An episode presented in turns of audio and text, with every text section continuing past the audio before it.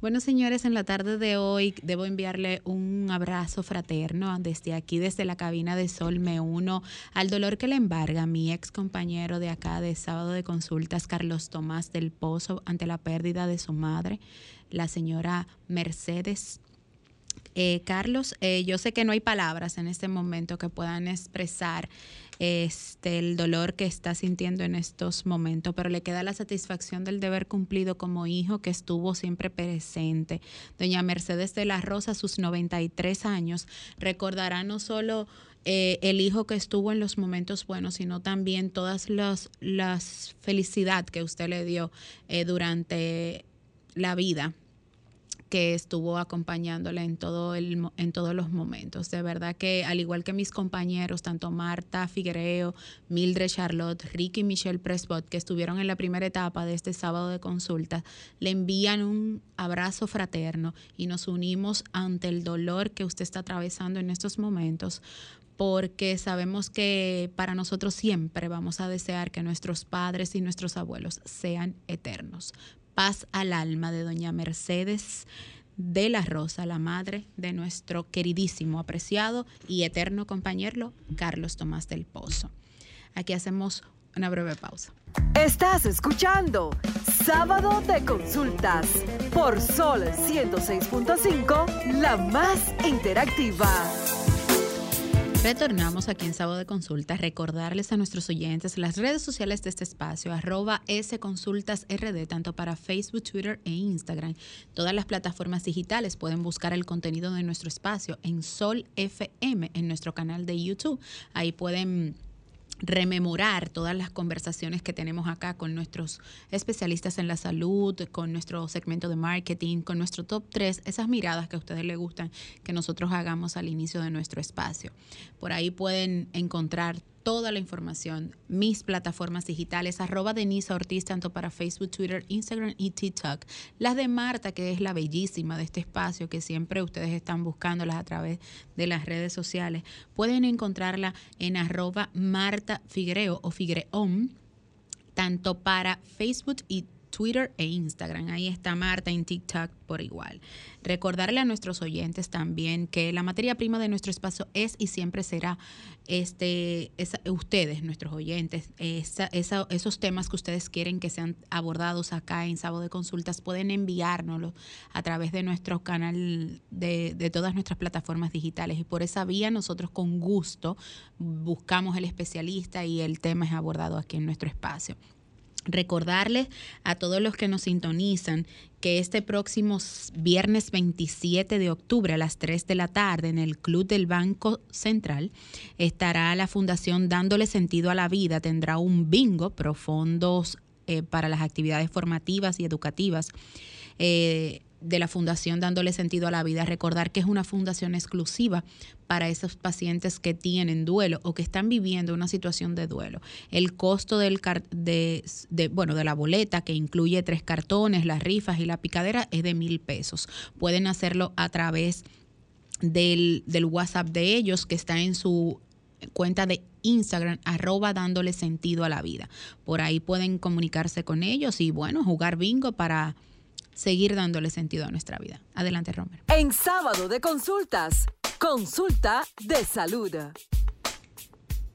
Bueno, señores, y esta semana, el pasado jueves, celebramos el Día de la Concienciación del Cáncer de Mama y para nosotros es más que un privilegio poder tenerla con nosotros este sábado nuevamente para esta vez hablar las formas de prevenir el cáncer de mama, porque si bien es cierto, todo el mundo habla de la concienciación, pero también es bueno saber cómo prevenirlo. Está con nosotros nada más y nada menos que ya parte de nuestro staff, la ginecóloga mastóloga, la doctora Paola Núñez Cepeda. Buenas tardes, doctora. Buenas tardes, Denise. Mil gracias por tenerme nuevamente aquí. Eh, realmente es un placer para mí, igual que, como decías al inicio, le mando también un abrazo a tus demás compañeros que no han estado con nosotros hoy. Gracias, doctora. bueno, y de inmediato, doctora, antes de entrar en una forma de prevención, yo quisiera que abordemos un poquito sobre qué es el cáncer de mama, porque muchas veces confundimos el cáncer de mama inclusive hasta con una bolita que, tengamos y puede ser un quistes. Pero ¿cómo yo puedo diferenciar lo que es el cáncer de mama y un quiste? Ok. Eh, para eso necesitamos una biopsia o realmente también necesitamos una imagen que nos confirme que hay una alteración en esa lesión, que es realmente una lesión que es sospechosa a un quiste, porque en la imagen, por ejemplo, que es un estudio que nos arroja mucha luz y nos ayuda bastante, como siempre hablamos del perfil mamario como método de, screening y de diagnóstico, eh, si vemos una bolita, como tú dices, una sospecha a veces, en la, eh, al toque, la paciente tocándose, no siempre va a ser algo malo. Ya con la imagen también nos orienta a saber si esa bolita, como tú llamas, sería algo eh, eh, benigno, algo de no preocuparse o algo de alerta. Entonces, ¿en qué etapa puede entrar una forma de prevención? Porque, ok, no lo tengo, ¿cómo yo puedo prevenirlo? Pero también, ¿qué pasaría si en el momento en el que yo me estoy previniendo, me estoy tocando, me estoy haciendo el tacto yo misma, con las instrucciones debidas de un especialista, yo descubro que lo tengo. Entonces, ¿qué debo de hacer? Porque muchas personas quizás se espantarán, se asustarán, eh, ya lo tengo, ay, me voy a morir, porque usted sabe que siempre la gente piensa lo peor, nunca lo, eh, la prevención de que puede ser una un quiste de agua, que se puede extirpar, que no tiene que ser maligno, que en su defecto puede ser algo benigno. Entonces, ¿qué hacer? O cómo orientar psicológicamente a una paciente que ya descubrió que tiene eh, por el tacto la bolita, ¿qué puede hacer ahí mismo? Bueno, si ya palpándome yo descubrí que tengo esa bolita, lo ideal es acudir al especialista para descartar que esa bolita no sea maligna o descartar la benignidad de ella o malignidad. Pero te cuento que la patología maligna en mama es el porcentaje mínimo que vemos en consulta. La mayoría de lesiones en mama o de alteraciones en mama son benignas. O sea que no siempre que palpemos algo, vamos a irnos al lado negativo. negativo. Doctora, ¿qué, ¿qué tan frecuente, vamos a llamarle así, qué tan frecuente es la extirpación? O sea, ¿cuándo es, por ejemplo, tengo una bolita, fui a mi especialista, dentro del especialista ahí descubro que tengo el, el quiste o, o el tumorcito, es benigno? O en su defecto para una extirpación ya debe haber hecho una metástasis y ser maligno? No, hay lesiones benignas que requieren eh, eh, extirparla, quitarla. Ya ahí depende la lo que nos presente esa imagen, como sea la clínica de la paciente también. Hay lesiones benignas que no se no, no se transforman en malignas, pero requieren de igual forma una extirpación. Ahí va a depender la clínica de la paciente. O sea, cuando hablo de, la extirpación, usted habla del quistecito. Pero entonces, en mi caso, ¿cuándo es necesario la extirpación de un seno? De un seno. Correcto. Sin que tenga un diagnóstico de malignidad. Ambos. O sea, ya con el diagnóstico y sin el diagnóstico. Porque me imagino que si ya lo están extirpando es porque hay malignidad, ¿no? No, no necesariamente. Oh, y, ah, usted ve, ahí me tiene que explicar. Porque, por ejemplo, en pacientes con genética, con historia eh, hereditaria de cáncer, que tienen mutaciones, por ejemplo, el caso de Angelina Jolie, ella se quitó ambas mamas y se colocó prótesis. O sea, ella se quitó la mama completa, el tejido mamario, y se colocó prótesis, pero ella no tuvo un diagnóstico de cáncer. Eso simplemente por su historia. O sea, eso es una medida de prevención. Es una medida de prevención, que se llama mastectomía reductora de riesgo. ¿Y cuáles son los factores de riesgo? Mayormente hereditario. Se hizo una prueba genética por la historia de ella, de la abuela y su mamá. Ahí se hizo su historia, su perfil, eh, y se detectó que ella tenía un gen que portaba ese gen que le predisponía a cáncer de mama, ovario y de colon. Entonces ella se quitó para prevenir, se hizo una mastectomía reductora de riesgo se quitó todo el tejido mamario y también se extirpó los ovarios. Ella lo hizo para reducir riesgo, ella no esperó tener la enfermedad.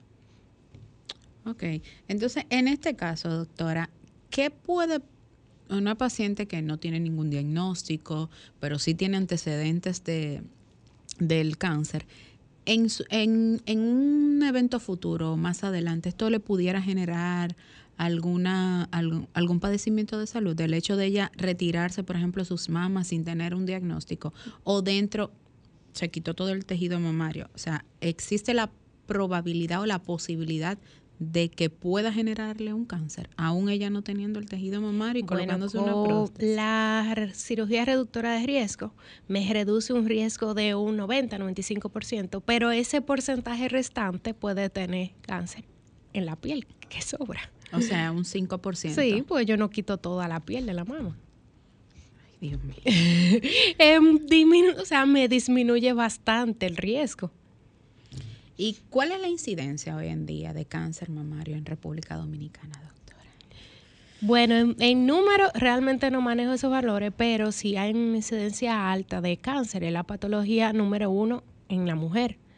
Pero, ¿qué pasa? Nuestras mujeres cada día están, o sea, a pesar de, de todo esto que se hace, de la prevención y tanto que hablamos del mes rosado y tal, siguen llegando las mujeres con un diagnóstico avanzado, que eso sí es preocupante. Cuando se habla de un diagnóstico abraza- avanzado, ¿se puede decir que es justamente por no prevenir, doctora? Sí, claro que sí. Entonces, Por el miedo que tienen las mujeres, por ejemplo, de ir, de hacer prevención, de hacerse una mamografía, de hacerse una sonografía, que existe mucho tabú alrededor de eso, de que si yo no me siento nada, no tuve historia en la familia, pues no necesito hacérmelo. Qué, qué bueno que usted toca los dos términos porque se habla de sonomamografía y de mamografía. ¿verdad? Entonces, ¿cuál es la diferencia entre un estudio y el otro? ¿Y por qué a algunas personas que son súper joven como yo se le indica la sonomamografía y no la mamografía? Ok. Eh, ¿Qué pasa? La mamografía ya es- la sonografía y la mamografía cada una se complementan entre sí, pero cada una ve algo diferente. En la paciente joven no se recomienda tanto la mamografía porque tiene una mama densa, o sea, tiene una mama, es puro tejido mamario y tiene una mama con una, una incidencia hormonal que no va a tener una paciente ya de 50 años, porque con la edad la mama va siendo, el tejido mamario va siendo sustituido por tejido graso, entonces la mamografía ahí no me aporta tanta luz. Entonces, por eso en la paciente jovencita, pues la sonografía y el estudio que me arroja más luz, evalúa mejor ese tipo de mama. Y la mamografía, en la mujer ya más adulta, que tiene más tejido graso, pues entonces también, o sea, él me aporta, pero se complementa. Ya a esa paciente yo le indico tanto la mamografía como la sonografía. Entonces, doctora, es un tabú lo que dicen que la mamografía se le indica solo a aquellas mujeres que ya tienen hijos. No, eso no tiene que ver. O sea, yo, por ejemplo, con la edad que tengo, no la voy a decir, este, yo bien, usted pudiera indicarme una... Sonografía. Yo tener hijos, Y tener una sonografía, no necesita la mamografía. no la necesito, aunque ya yo haya lactado. Porque Claro. generalmente, o sea, se lo digo, doctora, porque cuando yo estaba en el bachiller, nos decían, de que no, porque a ti no te van a indicar una mamografía porque todavía tú no le has dado el seno a tu hijo. Entonces, eh, yo me quedé como, ¿cómo así? ¿Qué tiene que ver el no, niño? No, no, no, no, no, no, no. O sea, que eso es un tabú. Eso es un tabú. Eso es un tabú. A ustedes que nos escuchan, es tiempo de que se sumen a esta conversación a través de nuestras líneas de contacto. Así que vamos a pedirle a favor a Romer de que la coloque para que ustedes hagan su consulta a través de, aquí, de esta entrega, por, con sábado de consultas. Su consulta, valga la redundancia, es gratis. Adelante, Romer.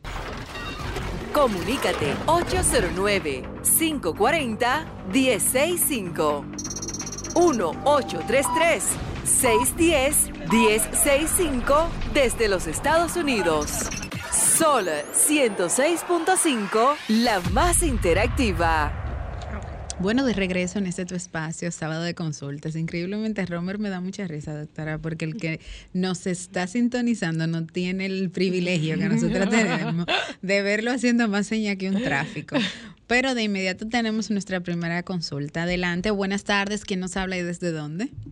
Sí, buenas tardes. Le habla Primitiva. Primitiva desde la Romana. Romana. Nos Sí. tenía abandonado, Primitiva, ¿eh? Ay, hija, no, lo que pasa es que a veces yo me como que estaba medio malita de salud y además como que me deprimo y, y no, y, y que para no cansarle, yo sé que ustedes me quieren mucho, pero no sé si le puedo cansar. No, no, no. Para acá nuestros oyentes son la materia prima de sábado de consultas y por ende cuando no están siempre nos harán falta. Así que no se desconecte nunca de nuestro dial. Amén, amén. Ya tengo eso certificado y aclarado. Pero yo le escuché la semana pasada y la antepasada le escuché. Bueno, doctora, eh, qué bueno que está nuevamente en, el programa y sábado de consulta. Bienvenida como siempre. Gracias, gracias, Primitivo.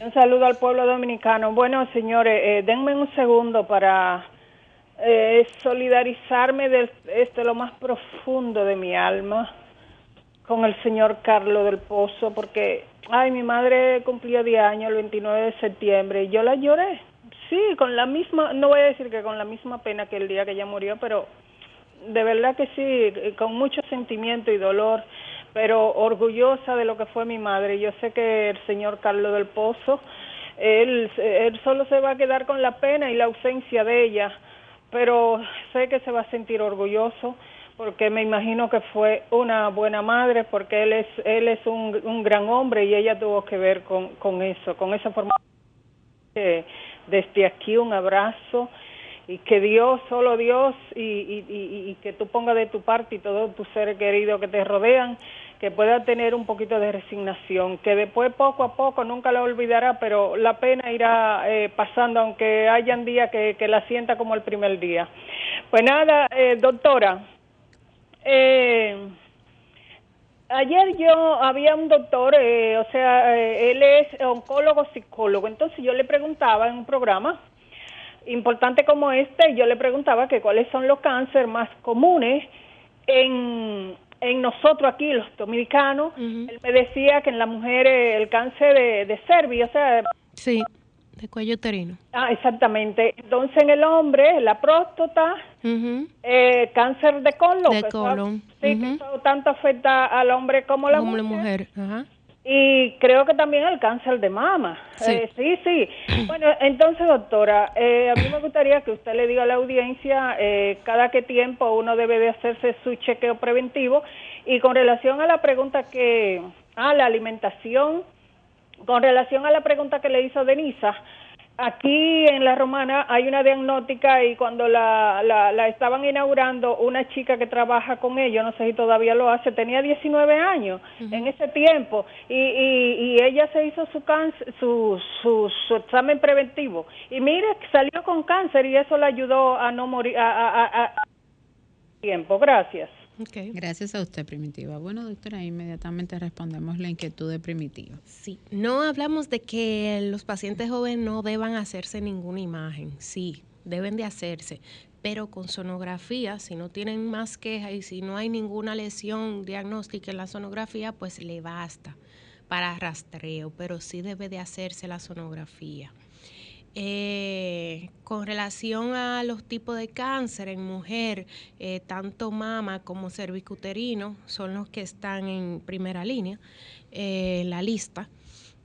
por eso tanto hacemos tanto énfasis, por eso si ven las campañas que se han hecho a nivel público del SNS, se están enfocando mucho no solamente en perfil mamario, sino también en examen de Papa Nicolau en la mujer, y también en la consulta, eh, recordar que si la mujer va a hacerse su perfil, mamario, debe tener al día su papá Nicolau y darse su seguimiento, porque así como nos descuidamos con el perfil mamario, sonografía, como mamografía, dependiendo, eh, nos descuidamos también con el papá Nicolau, entonces la prevención debe ser igual.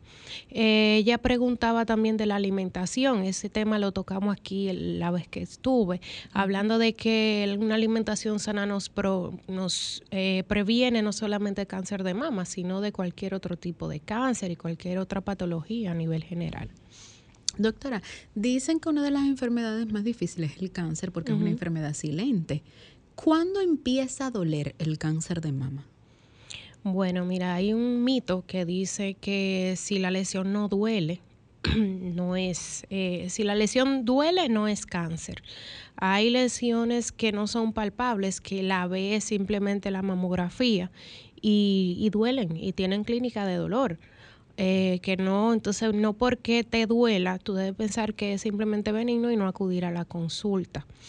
Eh, lo otro es que el momento de hacer prevención a la hora de diagnosticar un cáncer, el momento de hacer prevención es el momento en que la mamografía simplemente lo diagnostica, en el que yo no me palpo la lesión. Por eso insistimos tanto en tener nuestros exámenes al día. Entonces, una mujer también que, eh, contestándole a la señora primitiva, que no tenga historia de cáncer o que no tenga una lesión de alerta o lesiones que sean de seguimiento, eh, puede realizarse su examen anual. Eso en nuestro país. Ya ahí va a depender el tiempo dependiendo lo que arroje estos estudios. Doctora, entonces usted dice que lo que determina ya el cáncer en sí es la sonografía más no el tacto. Entonces, ¿cómo yo identifico sin necesidad de hacerme la sonografía? O sea, soy una paciente normal que estoy en mi casa, me estamos en octubre, porque no sé, señores, el cáncer nada más no se descubre en octubre, ¿eh? Atención. Sí, lo digo porque nos siempre nos recordamos en octubre porque muchas de las instituciones, muchas de las instituciones gubernamentales y privadas colocan un lazo rosado, ponen una luz rosada. Entonces, como es el mes eh, eh, específicamente el mes rosado, por eso mucha gente como que hace el engagement, pero no solo se descubre en, en, octubre. Entonces, yo le pregunto porque, bueno, estoy en mi casa, me hago mi chequeo, no me siento nada, yo estoy normal, mis senos no, es, no, es, no, no están botando ningún líquido, yo estoy bien. Entonces, de repente me da un dolor en el seno y ahí entonces yo acudo donde mi ginecóloga, mi ginecóloga me receta una sonografía. una sonografía. Cuando voy, ¡pap! tengo cáncer. Señor, guárdame. ¿Qué haría en ese momento, doctora? Hay que ver cuándo fue la última imagen tuya, porque es lo que decimos, tú fuiste, acudiste al médico porque sentiste algo, pero que tú debes de hacerte todos los estudios y ir al médico aunque no sientas nada. No es esperar sentir. También con relación a la campaña de tócate para que no te toque, no funciona así. El simple toque no es la prevención. El toque para conocer tu organismo y identificar algún cambio. Pero la prevención se hace con la imagen y acudir al médico y con saber tu historia clínica, tu historial, tu historial genético también. ¿Cuáles son tus factores de, de, predisposición que tú tienes, tus factores de riesgo? Doctora, usted sabe que yo soy muy curiosa y usted es especialista en el área, ha visto a muchos pacientes en diferentes escenarios. ¿Qué ha sido lo más difícil que le ha tocado vivir a uno de sus pacientes cuando usted le ha dado un diagnóstico de cáncer de mama? Y le pregunto porque muchos dirán eh, la cicatriz, otros dirán que le falta un seno.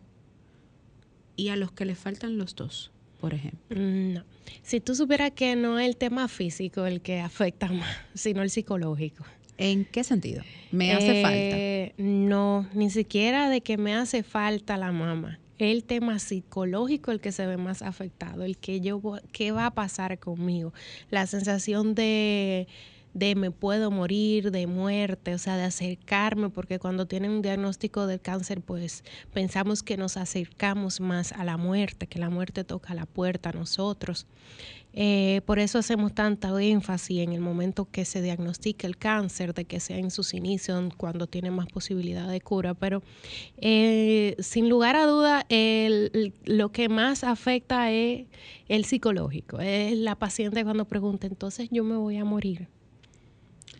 Pero, ah, doctora, ¿cómo uno va creando ahí eh, el engagement? Porque usted habla de que le afecta el yo me voy a morir, pero con la extirpación se asume de que ya no está el riesgo de muerte.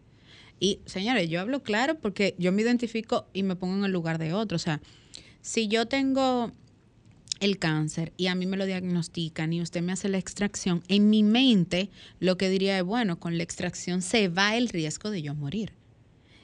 Y ahí uno, y ahí se va. ya con la historia, ya con la noticia del paciente saber, eh, se crea ese estigma. O sea, se eso se fija en el cerebro y ya el paciente, aunque tú le hagas la cirugía, le haga el queda como ese, hasta que el paciente no trabaje eso dentro de él, eso queda. Eso queda. Queda siempre. Entonces, justamente ahí también conecto porque... Por, eso es lo importante de trabajar la parte psicológica. Cuando trabajamos la parte psicológica de una persona, ¿lo hacen en conjunto usted con un especialista?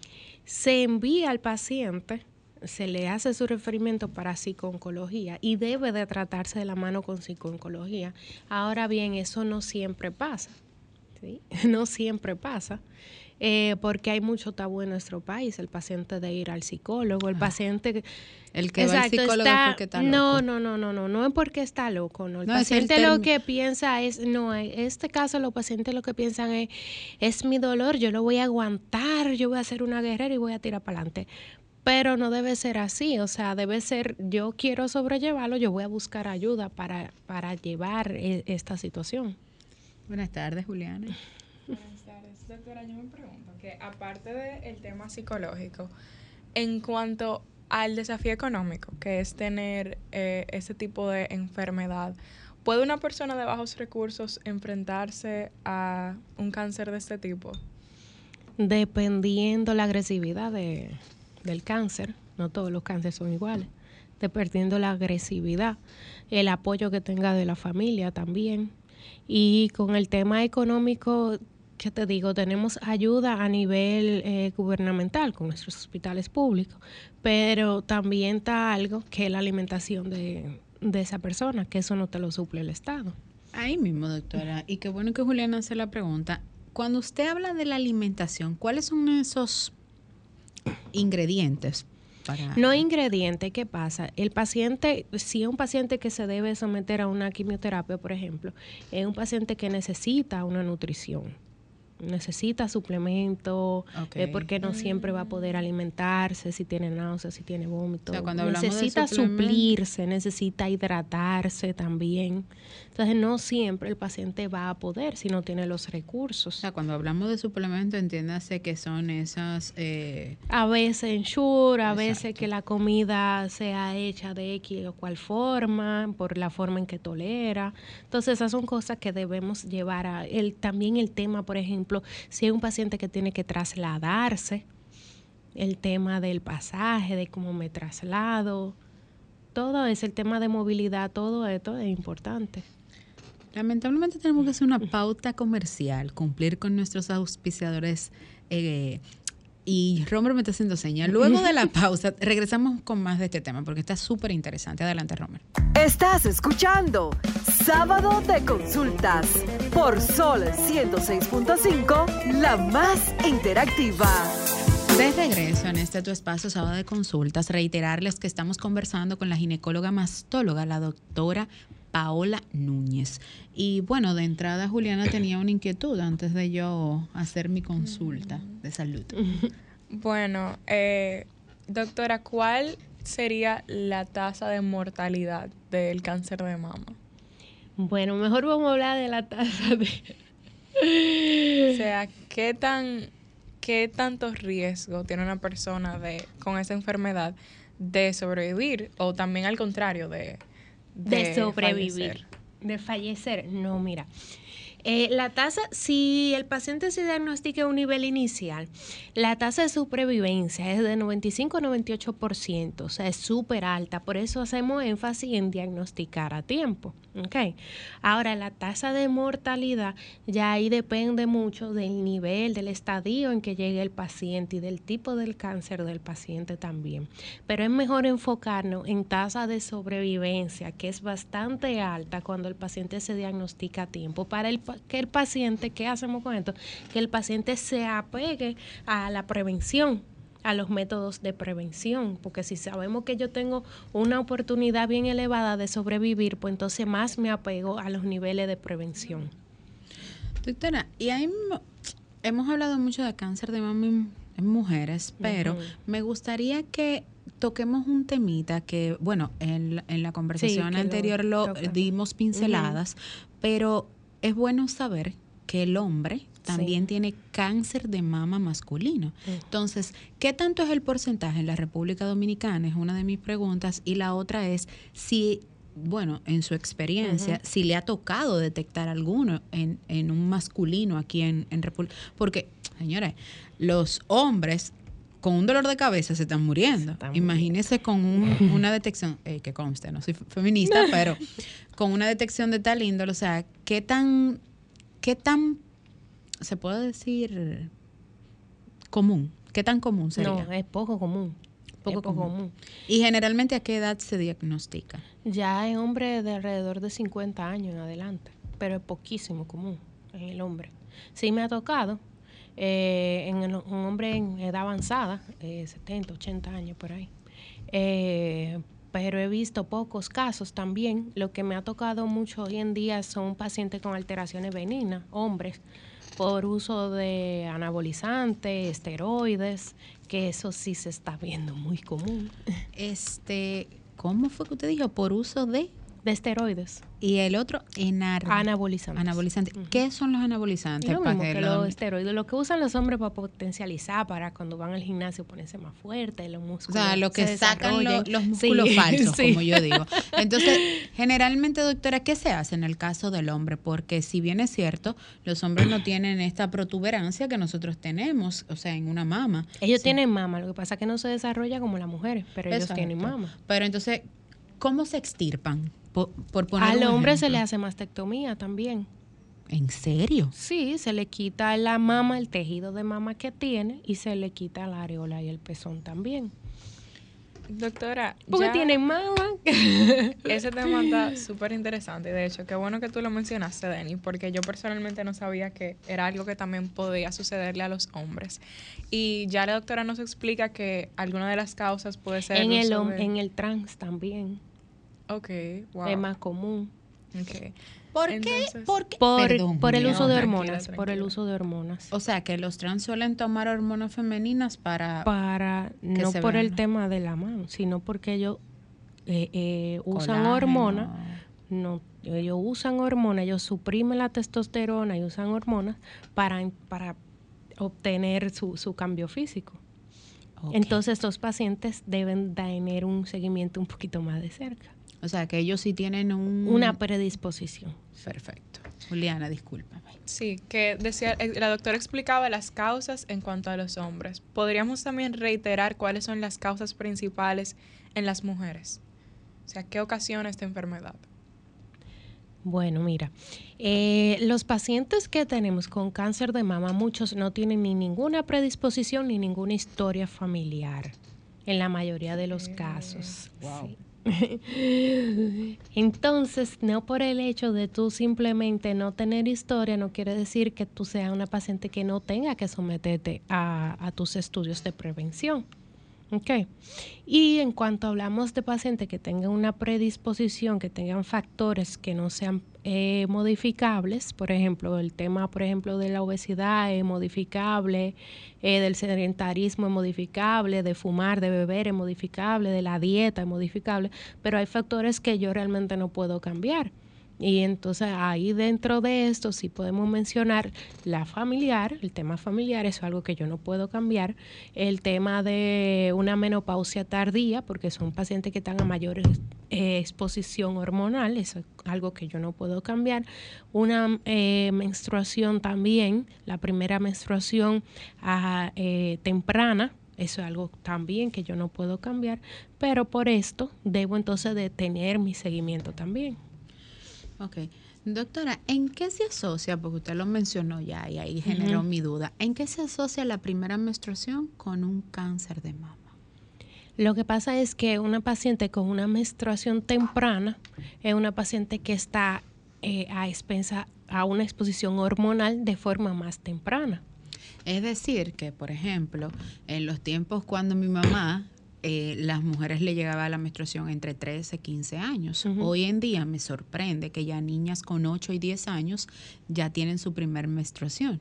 Sí, Entonces- pero recuerda que, por ejemplo, cuando tu mamá, cuando tu abuela había menos incidencia de cáncer, porque eran mujeres que tenían más embarazos, más embarazos, más lactancia. Esas mujeres en ese tiempo del embarazo, por ejemplo, y de la lactancia, las hormonas que produce el ovario pues disminuía.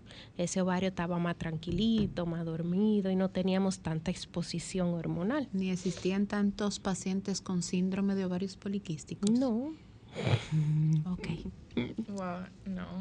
Eh, Tú le dabas menos trabajo al ovario, ¿oíste? Ah, pues entonces, eh, yo, yo no debería de decirlo así, pero mujeres, vamos a tener hijos, porque Es- imagínense si eso sí, es un pero método de ahora prevención. mismo, ahora mismo mejor usamos otros métodos, por ejemplo. Exacto. porque- Ok. ¿Cuáles son los Porque quién me va. Que no antes era fácil, eh, era mucho más fácil. Sí, porque, este. los- por ejemplo, en los campos habían siempre Yo plátanos sembraba yuca, eh, y lo más difícil, bueno, había gallina ponedora, doctora, que ya tenían los plátanos con los huevos, la yuca con junto, el huevo. Orgánico. Eh, or- ahora, exacto. ahora en un apartamento es un poco cuesta rica tener una gallina y, Realmente. y los plátanos. O dicho un cerdo. Está un poquito difícil. Sí, está, está difícil. Pero entonces, ¿cuáles son esos métodos, doctora, que pueden utilizar las mujeres de hoy en día, de esas que no tenemos el privilegio de tener una finca sembrada de plátano ni gallina? Mira, el principal método sería actividad física. Ejercicios en español. ejercicios para prevenir la obesidad. Eh, otro método sería algún método anticonceptivo que te prevenga, que haga que ese ovario esté tranquilito, no funcione tanto. Eh, pero el principal sería dieta y, y ejercicio. Actividad física es primordial hoy en día. Doctora, tenemos una consulta. Buenas tardes. ¿Quién nos habla y desde dónde? Se nos fue, se nos fue. Se nos fue el contacto. Entonces, actividad, bueno, volvió el contacto. Buenas tardes. ¿Quién nos habla y desde dónde? Hola, buenas tardes. Sí, estoy aquí. Digo, ¿me llegaron alguna pregunta? Ah, pero adelante, primitiva. Primitiva. Bueno, con relación a, a la lactancia, sí, la doctora me recordó de que, o le recordó a la audiencia de que sí, que, que lactando, eh, yo he oído que el mamá eh, se, eh, se previene. Y, y lo más lindo, como yo siempre digo, es lactar a un niño y, y además lo, lo- la importancia que, que tiene para, la, para su crecimiento y su desarrollo. Y doctora, eh, ¿qué tal de, de los senos grandes en el cáncer y, y lo pequeño? ¿Hay alguna eh, alguna diferencia? O sea, que, que en el chiquito aumenta más o en el grande. Y, y las señoras que, que se ponen prótesis para aumentársela, que de eso se ha hablado, pero es bueno que usted refresque la memoria y, dé algunos toques. Gracias. Gracias a usted. Doctora, las respondemos en conjunto con la de este oyente. Bueno, se nos cortó. Aquí tenemos otra. Buenas tardes. ¿Quién? Romer, tú me estás haciendo un boicot con las llamadas. Se me están cortando, ¿eh? Bueno, entonces, Vamos. para ir respondiendo lo que nos consulta Primitiva, creo que ella habló del tamaño. Del de- tamaño. Sí, Ajá. tenemos la de un oyente. Vamos a ver. Buenas tardes. ¿Quién nos habla y desde dónde? María Vargas, Mirador del Oeste. Gracias, Este. María. Adelante con su inquietud para la doctora Paola Núñez, ginecóloga y mastóloga. Ok. Doctora Paola, felicidades. Es usted muy didáctica Ay, gracias. y estamos entendiendo muy bien. Yo quiero que me diga a qué edad eh, se presentan los eh, cáncer de mamas en el hombre. Gracias. Ok. Entonces, unimos ahí tres Ya preguntas. esa la habíamos, habíamos hablado de eso. Ajá, ella quiere saber Sí, la edad en el hombre. De edad, después de los 50 años. Así Sí, es. Entonces, en el caso de Primitiva, nos pregunta si hay alguna diferencia, Juliana me, me ayuda ahí, con el tamaño El de tamaño. las, de, o sea, si las grandes no. o las pequeñas tienen No, alguna no, no, ventaja o no. Y desventaja. también sobre las personas que, que se usan prótesis. aumentan. No, realmente el tamaño no, no es una causa. Eh, lo que pasa es que con mamas grandes eh, muchas veces hay lesiones que se pueden esconder, pero dependiendo del tamaño de la mama y la paciente a veces se descuida también en ir. Pero no, no hay ninguna relación eh, mama e incidencia de cáncer. Eh, y lo otro fue con la prótesis. Hay un tipo de cáncer relacionado a prótesis, eh, real, pero ¿qué pasa? La prótesis es un cuerpo extraño.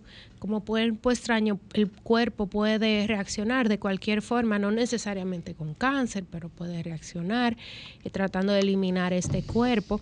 Y con cáncer en sí hay algunos tipos de prótesis que se relacionaban, me parece que no llegaban al país este tipo de prótesis. O sea que es algo que realmente, y es muy baja la incidencia. Es muy baja, no es que todas las pacientes con prótesis deben de estar preocupadas de que vayan a tener este, eh, vayan a tener eh, cáncer de mama por relación a la prótesis, porque es un tipo de cáncer de mama diferente. Ok. okay. Doctora, usted mencionaba anteriormente, pero como quiera me gustaría aclarar este tema, que no necesariamente hay un factor genético.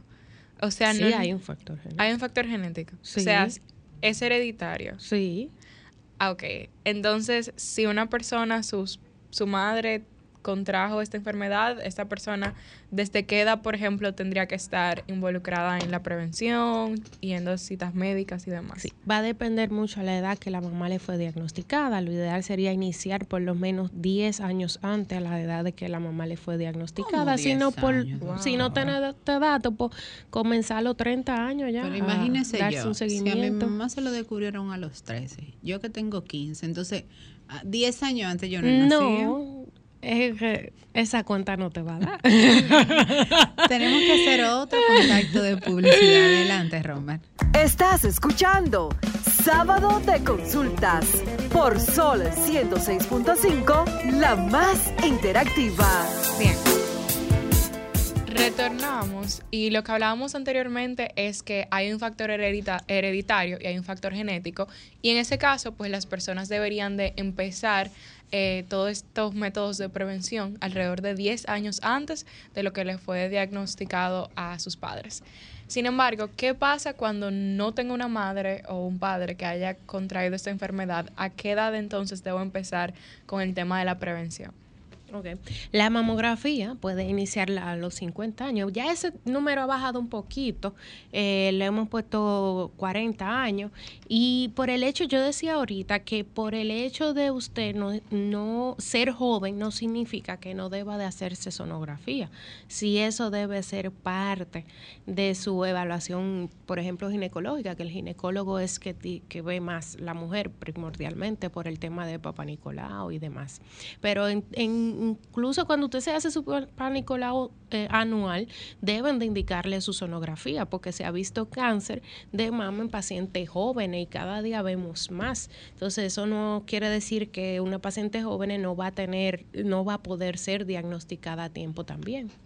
Doctora, discúlpeme, pero a través de las redes sociales de ese Consultas RD nos preguntan que cómo se manifiesta el cáncer de mama en hombres los hombres están activos, aunque sea en las redes, no llaman, pero sí preguntan por lo menos. Entonces, como el hombre no tiene eh, prevención, el hombre no se hace prevención, no hay mamografía, no hay screening eh, anual y tal a cierta edad, el hombre sí va a llegar a la consulta por queja, queja de me sentí un nodulito detrás de, del pezón, tengo sensibilidad muy aumentada en la mama, eh, tengo dolor, a veces no sé, dolor al roce del, del mismo t o de la camisa, la ropa que tenga puesta.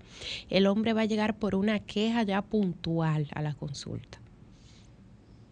O sea, una queja cuando usted dice un dolor. Un dolor o la sensación de un nodulito se sintió algún duro. O yo pregunto, ¿eh? porque he visto en algunos tutoriales del cáncer de mama que hay un hundimiento en el pezón. ¿Puede presentarse un hundimiento en el hombre? Sí, también. Ah, perfecto. Juliana. Sí, me pregunto, estábamos en una pequeña consulta también fuera de aire y hablábamos de que no necesariamente al sentir, al no sentirse algo, eh, al tocar la zona, significa un diagnóstico negativo. Entonces, ¿qué tan certera usted considera que son esos métodos de, bueno, yo no voy a ir al doctor, pero yo me voy a mantener como que chequeándome? Exacto, el tacto. Es que el tacto, ya lo decía anteriormente, no, no es para diagnóstico. El tacto no te hace prevención.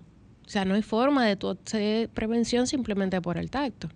Por eso los métodos de imágenes son tan confiables y han evolucionado tanto. O sea, que lo ideal sería diagnosticarte por un método de imagen, no por el tacto. El que tócate para que no te tócate, si para que no te toques, si simplemente tocando tú esperas diagnosticar a tiempo, eso no va a pasar. Bueno, excelente. Debemos de confiar en la imagen. Bueno, señores, ahí la doctora acaba de dar un dato muy importante. Ah, lo otro es, perdón que te interrumpa, adelante. que hay pacientes que se hacen su imagen, se hacen su mamografía, se hacen su perfil marional, por ejemplo, ya que hay campañas, buscan una indicación de tal o van a, un camión del SNS, se hacen y no le llevan ese resultado a nadie. Así el día ah, si la conclusión del Si la conclusión dice que está bien, pero recuerden que alguien tiene que verlo, un especialista tiene que ver, tiene que saber eh, identificar eso, tiene que saber leer esa imagen y tiene que hacerle su examen físico y recoger su historia física. Ah, importante. Eso es muy importante. No es simplemente yo me la hice, ay, mira, ahí. Ahí dice, ahí dice que está bien. Yo creo que eso está bien. Ya, yo, yo lo voy a guardar y el año que viene yo voy de nuevo. No, señores, no. Doctora, lamentablemente hemos llegado al final de esta entrega, no sin antes, por favor, reiterarle a nuestros oyentes cuáles son sus contactos y las redes sociales donde puedan ahí hacer su consulta o en su defecto agendar su cita con la doctora. En Instagram como doctora Paola Núñez C. Estoy ubicada en el Instituto de Cirugía Especializada, esto es en la Bolívar, frente al Colegio Apostolado. El número del consultorio 809-373-1561 y me reitero a las órdenes. Doctora, más que agradecida de que usted nos acompañe en esta entrega de sábado de consultas, no sin reiterarle a nuestros oyentes que mantengan la sintonía aquí con la más interactiva, esta Sol 106.5 FM, pero recordarles que el próximo sábado nos encontraremos en el más interactivo de la orientación, sábado de consultas, con otra entrega súper interesante, Juliana. Así es, siempre informándoles sobre los temas que son tendencias, especialmente concerniente a lo más importante, valga la redundancia, que es nuestra salud. Así es. Lamentablemente llegamos al final de esta entrega. Mantengan la sintonía y bye bye, feliz tarde. Sol 106.5, la más interactiva. Una emisora RCC Miria.